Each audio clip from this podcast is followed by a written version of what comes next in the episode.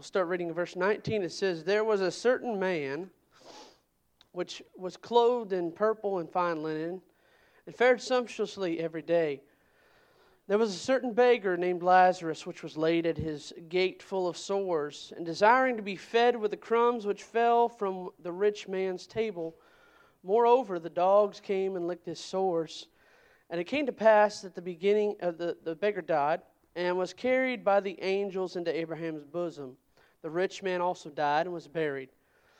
Verse 23 And in hell he lift up his eyes, being in torments, and seeth Abraham afar off, and Lazarus in his bosom. And he cried and said, Father Abraham, have mercy on me, and send Lazarus, that he may dip the tip of his finger in water, and cool my tongue, for I am tormented in this flame. But Abraham said, Son, remember that thou in thy lifetime receivest good th- thy good things, and likewise Lazarus evil things. But now he is comforted, and thou art tormented.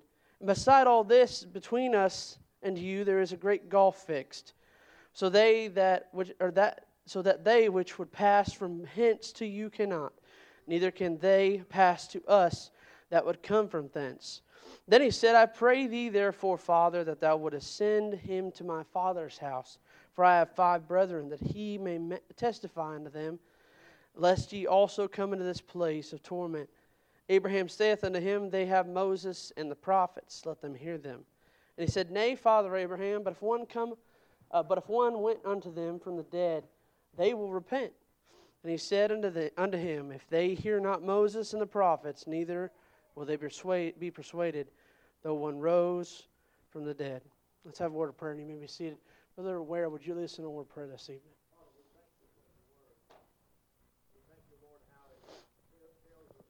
Be seated. Thank you for standing for the honor of the reading of the Word of God.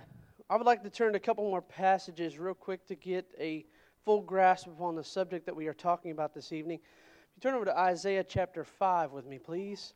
We'll be in two places in Isaiah chapter 5 and chapter 14.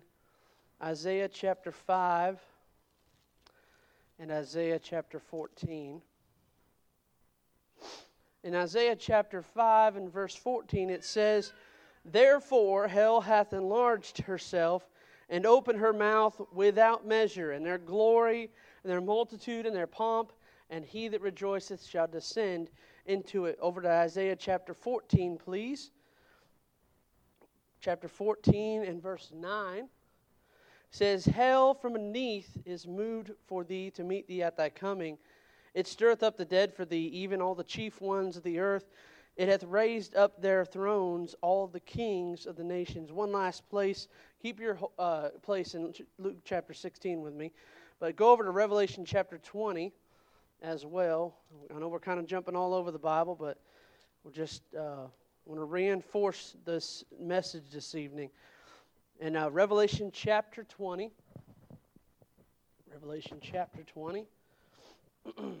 Verse 13, it says, And the sea gave up the dead which were in it, and, the, and death and hell delivered up the dead which were in them. And they were judged, every man, according to their works. Verse 14, And death and hell were cast into the lake of fire. This is the second death. And whosoever was not found written in the book of life, which we just sang about a minute ago, was cast into the lake of fire. Back to our text, I'd like to speak to us for a little bit of, this time, preach on the subject of the horror of hell. The horror of hell. My means by preaching this message is not to scare anyone into salvation, is not to uh, try to bring any kind of conviction upon someone's life. If the Holy Spirit does so, that, that's fine with me. But my means of preaching this message is just to, maybe even for the, the saved folks in here today, is to encourage us to be better witnesses and better soul winners for Christ. The horror of hell. A poll was given a couple years ago to about a thousand people by way of uh, technology, by way of cell phone. They were asked, Do you believe in hell? 63% answered yes. 30% answered no. Sadly, that number has gone up over the time. Also, another question was asked How do you believe that people get to heaven? Well, around 6% said, well, good works. Some said, 34% said faith in God. this the sad part of this is 57% said that both were required. 57%, that's over half of that group. Then they were asked, What will happen when you die? Well, obviously, most people believe they're Christians, so they're going to say 61% said that well, I'm going to go to heaven. 15% said they're going to go to purgatory. 5% believe that they would be reincarnated.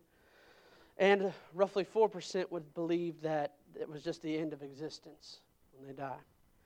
But can I tell you this this evening, dear friend? No matter what you believe, the Bible tells us there's two destinations, and only two. When you die, you will either spend eternity in a place called hell, or you will spend eternity in a place called heaven. And what a joy it would be to see you there one day. But what a horror it would be to know of some people sitting in this auditorium tonight that may bust hell wide open sitting in a church pew. Lord, help us. See, a well known pastor of a Methodist church in Washington, D.C. said, My congregation would be stunned to hear a sermon on hell. That's coming from a Methodist preacher. But even today, most Baptist preachers don't darken that subject hardly at all. They don't really focus on that. That's just too, too, too, hard, too much hard preaching for people. No, what it needs to be preached more.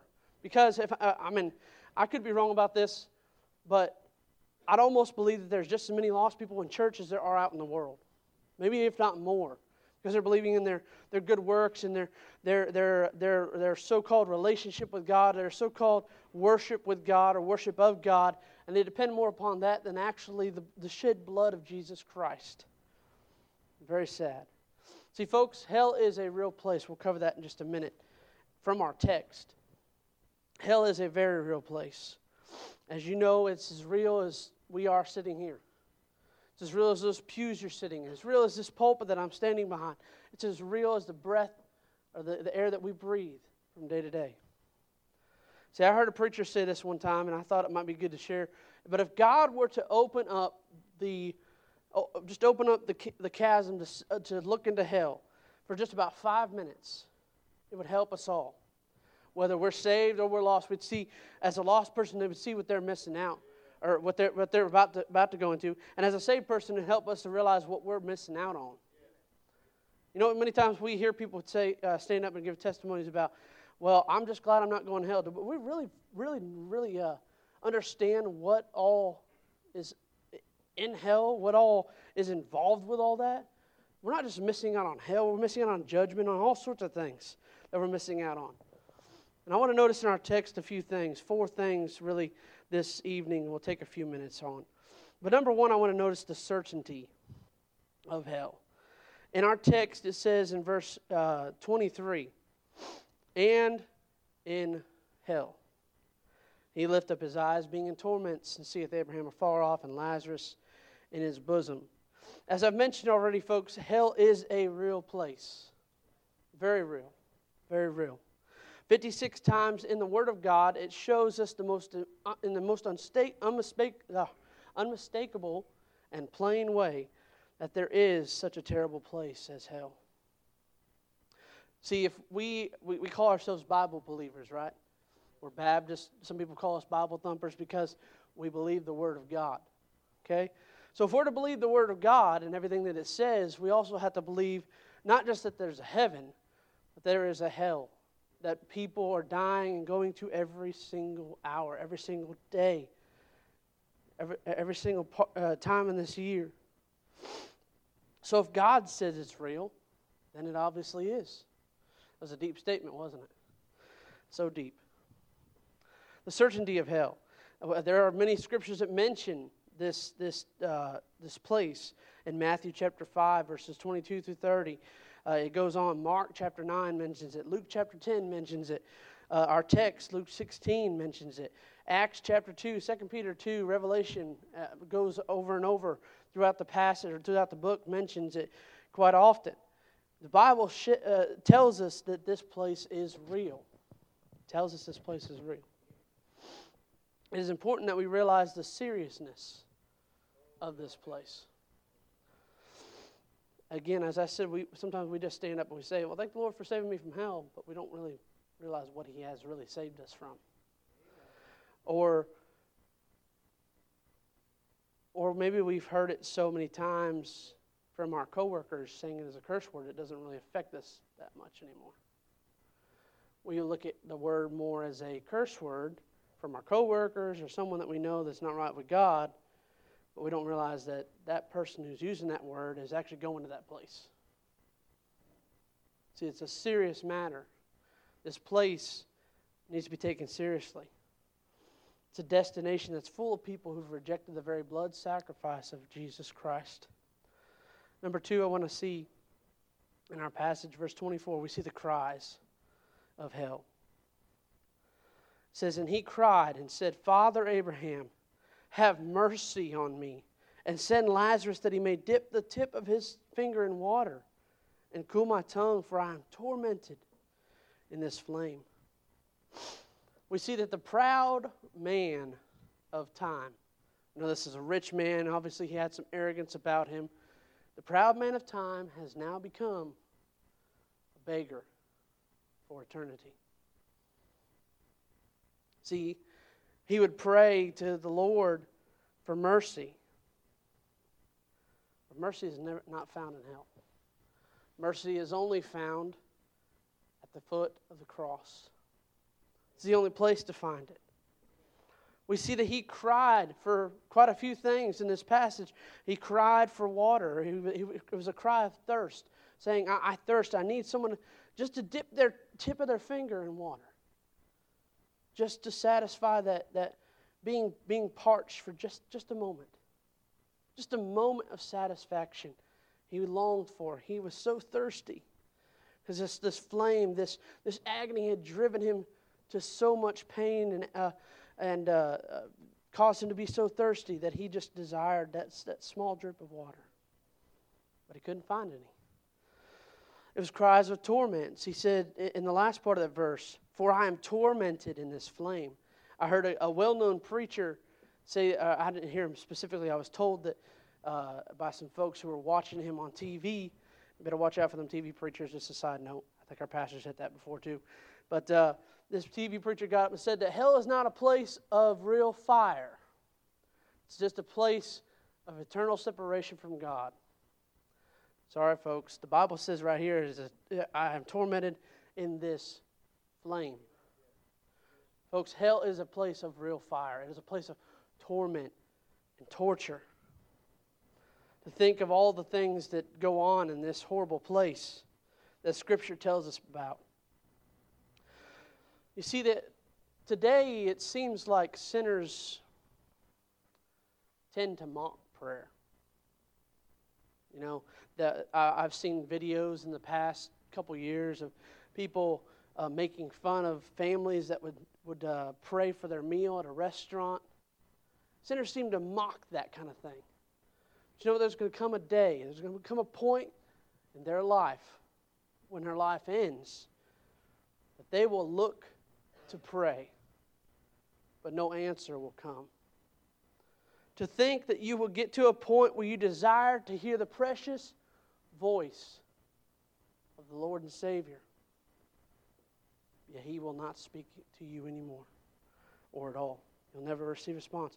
What a horrible sight it would be, even for those that call themselves people of prayer in the house of God. We call ourselves people of prayer. What, what sad sad state it would be to find someone who said that of themselves or people have said uh, that of them, to find them crying in the pits of hell. I was a person of prayer, but their prayers will no longer be answered. Number three. Number three, the consciousness of hell.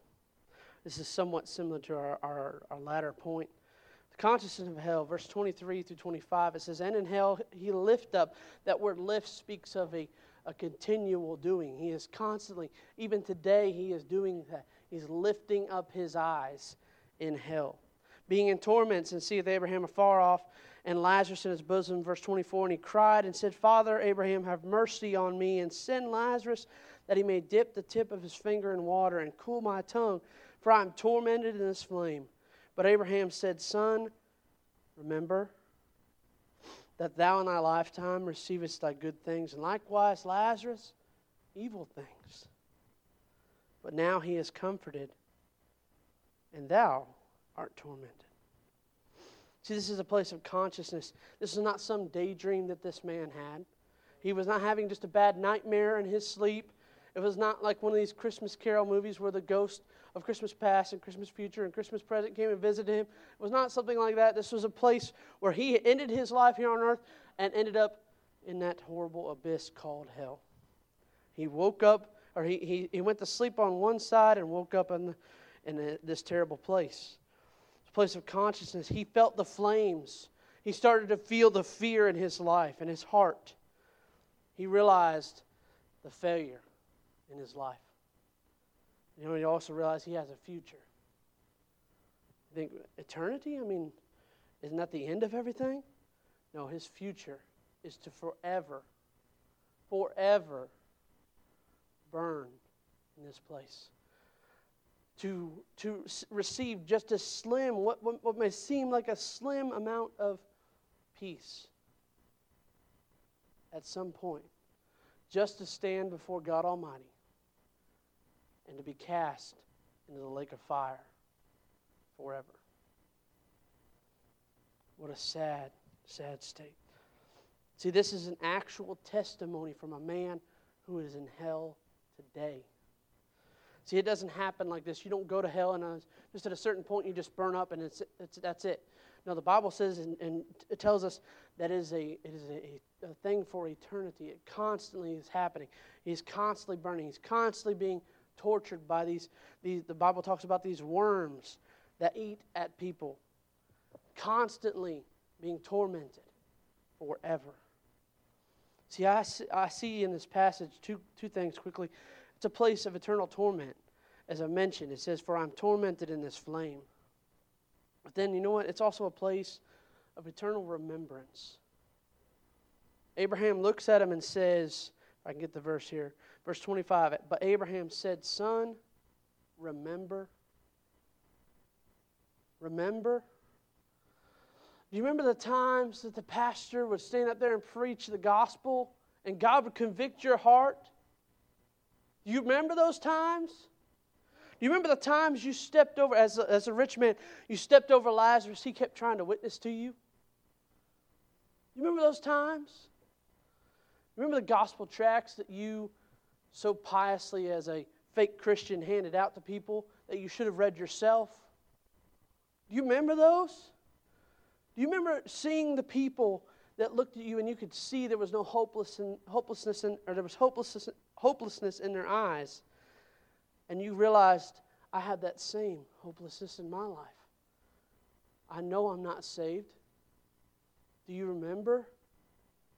The times that God convicted your life, tried to draw you to an old fashioned altar and help you get right with God to be saved? You'll remember those times. So you won't remember the so called prayers you prayed. Well, you may. You won't, you, won't, you won't pay attention to all those things, those, those, decision, those, those so called decisions you made or turned over a new leaf. You'll remember the fact that the gospel was preached to you and you did nothing with it. You wish you had another chance. Sadly, the time is up. Number four, and I'll be done. I noticed the companions in hell. The companions in hell. Turn over with me, please, to Revelation chapter 21.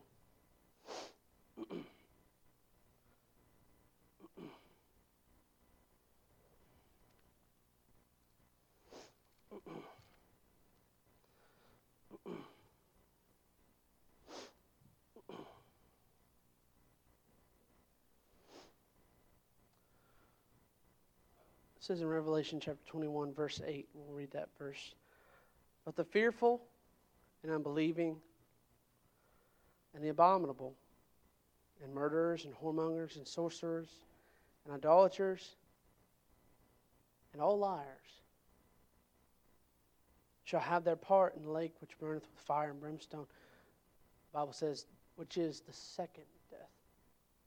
So we know most of these people have already spent, Lord only knows how long, in this terrible place called hell, only to be delivered, like I said, what seems for just a moment of brief peace and relief to go into this, this lake which burneth with fire and brimstone. You know, brother, brother Ware, I was, I was reading this a couple days ago, though. It says, But the fearful and unbelieving and abominable and murderers and whoremongers and sorcerers and idolaters, I get all these people, they just seem like they need to be there. Then it says, all and all liars. I, I got to thinking, of course, liars, uh, lying is just as bad as all these other sins and things that have been mentioned. But why did God put liars in there? I mean, all these terribly wicked sins. He put lying in there? Again, don't, don't get me wrong. I'm not saying lying is bad or good. I'm saying it's bad. But all liars. You know why? Because living in a church house and acting as though you are saved, but yet you are lost, is living a lie. Trying to witness to someone when you have no one to witness about is living a lie. Trying to get up here and sing or preach about someone you do not know about is living a lie. Those are the kind of companions you will have if you do not receive the gospel today. So we see this rich man. He traded up to six, could be 60 to 70 years just luxury, good time, partying with friends, living the good life. Probably had the, the most modern chariot out there. He traded all that for an eternity of pain and agony and suffering, and tears. Will we do the same? Will you do the same? trading all that this world has to offer, then just to die and end up in this horrible place? Again, I'm not trying to make any kind of conviction fall on anyone. I'm preaching what the Lord has laid on my heart, and I believe I have. But you may be here this evening and you may say, Well, I am a church member. So were the Pharisees. Well, I work for the church. So did the Pharisees. God said they were full of dead men's bones. They were like a whited sepulchre. Be, the Lord laid this in my heart a couple months ago, and I just wanted to say beware of becoming a whited sepulchre at White Graves Baptist Church. Just because our name has white graves doesn't mean we all have to be whited sepulchres at White Graves. Well, I pray. Well, if you're lost, you're not really praying to anybody, except for maybe yourself. Well, I tithe. That's a great thing. But it's even better when you're saved because God can bless your life for it. I live a clean life. I turned over a new leaf. I made the right decisions. I'm just gonna, I'm gonna, I'm gonna stay away from the sins in my life as long as I can until I fall back into them again or I'm gonna I'm gonna make the right choices until I don't make the right choices again. And that happens as a Christian too, but you have someone there alongside of you that will help you. As a lost person, you don't. So the problem is the I am needs to become He has saved me. And He has changed my life. So, you have the greatest stories. You seem to have everyone on your good side at church. You seem to have what most people would call peace in your life. It doesn't seem like there's really anything going wrong in your life. So, I mean, God must be blessing my life. No, what ha- needs to happen is you must, as our pastor has preached so eloquently from chapter 3 of John, you must be born again. Turn over to Matthew chapter 7. I hope I'm not going too long. If, if I am, Pastor, please let me know.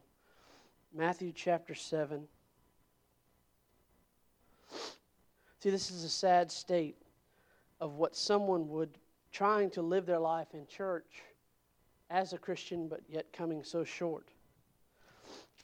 Matthew 7, verse 21, it says, Not everyone that saith unto me, Lord, Lord, shall enter into the kingdom of heaven, but he that doeth the will of my Father which is in heaven.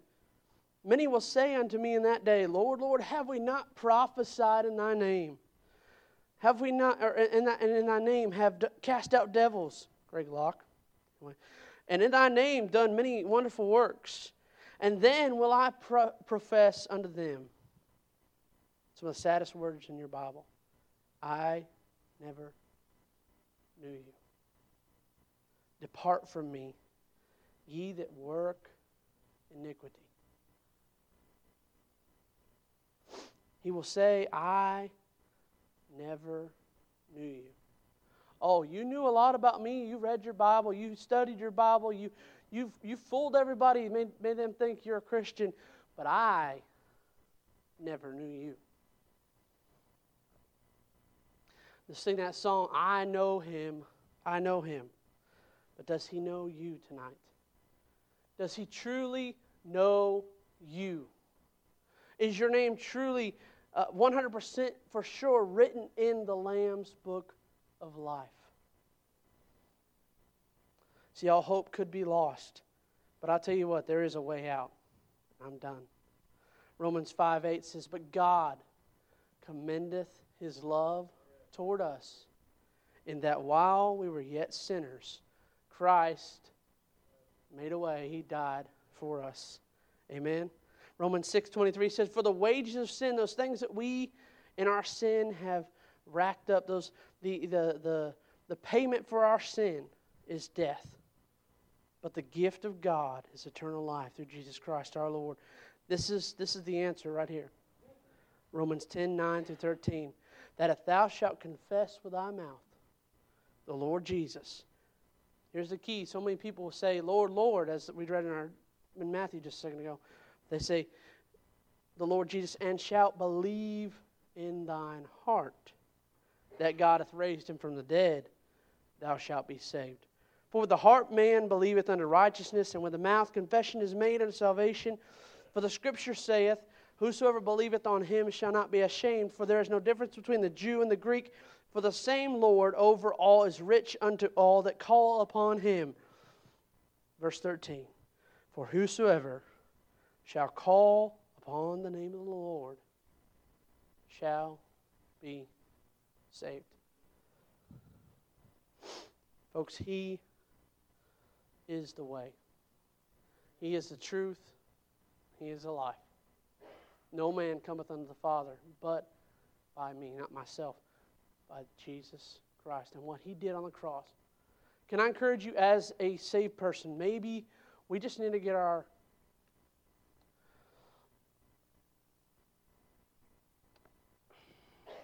we need to get our drive back to reach more souls for Christ. Because that's what White Graves is all about. Is it not? It's about reaching the lost for Christ. But maybe there, maybe, just maybe there's someone. And maybe, maybe there is someone here that's been just playing the game. I did for almost 18 years. For the Lord convicted my heart and I got saved. It's a preacher's kid. Don't matter who you are, what you've done, or why you're here right now. God can save anyone in this room. And maybe, maybe it's not for that reason why I preach tonight. Whatever the reason is, God knows. And in your heart, that conviction, you know what it is. Lord, help us to realize that there is a place called hell, but there is an answer and a, a, a, an ability to escape that is found in the precious blood of Jesus Christ. Let's pray. Dear Father, Lord, I thank you for.